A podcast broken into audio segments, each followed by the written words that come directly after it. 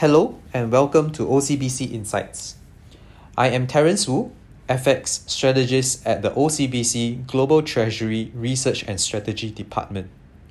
In this podcast, I will touch on the broad US dollar view in our 2021 FX outlook.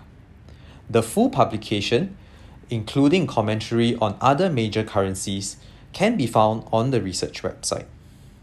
First, let me touch on one big assumption that we have adopted in coming up with this 2021 FX outlook. And that is the smooth progress on the vaccine front that will eventually allow most people, at least in the developed economies, to be vaccinated in 2021 and for the global economy to be on a clear path towards normalization. Should this vaccine progress falter, then we will have to put this outlook under very serious review. Now, with that assumption out of the way, let's get into the actual FX discussion.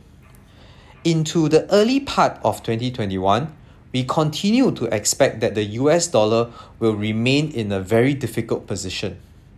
The default market sentiment is still positive on the back of significant policy support both from governments and central banks for the global economy, and also due to the vaccine progress that we have talked about earlier. Most recently, we have also seen the US Congress finally agreeing on the fiscal stimulus package. Now, these are all positive developments for the market, and that should reduce uh, the safe haven demand for the US dollar. In addition, we also see that US equities are continuing to break new highs, and there has been a negative correlation between US equities and the US dollar over the course of this year. And this correlation has been strong and persistent uh, in 2020, and we expect it to flow over to 2021. So, as a result, we do expect some dollar negatives to come from that angle as well. However, we think that there needs to be some caution in terms of expecting how much further dollar weakness can persist from current levels. Dollar weakness is not going to be a one way street. Now, there are some dollar positive arguments that are developing. However, they are still very much under the radar as we speak.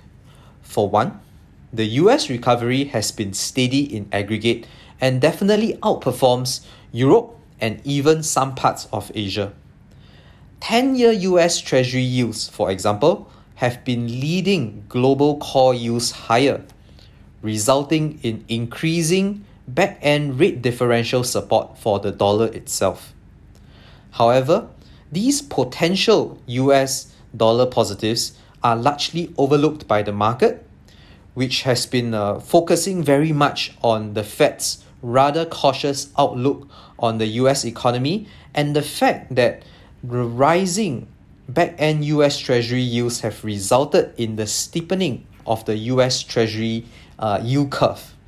And this steepening of the US Treasury yield curve is again uh, strongly correlated with a weaker dollar. So there is potential for the market to shift its focus onto these potential uh, dollar positive drivers, and we will be on the lookout for these turning points over the course of the year. One potential signal for this may be any pullback in terms of the dovish rhetoric from the Fed.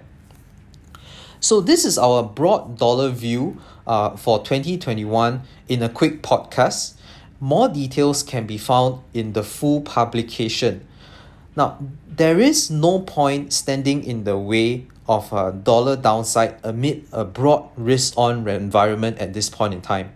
However, we do note that there are uh, potential dollar positive arguments in the background, and we will be looking out for catalysts uh, for these to come back to the front and center of market attention.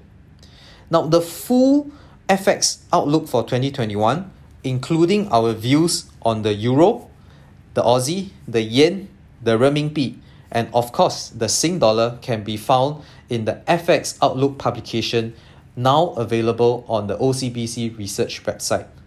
To close, I would like to wish all listeners a very happy 2021 and please stay safe and healthy always. Thank you very much.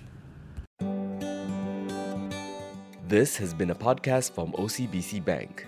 Follow us on Spotify for more episodes like the one you've just heard.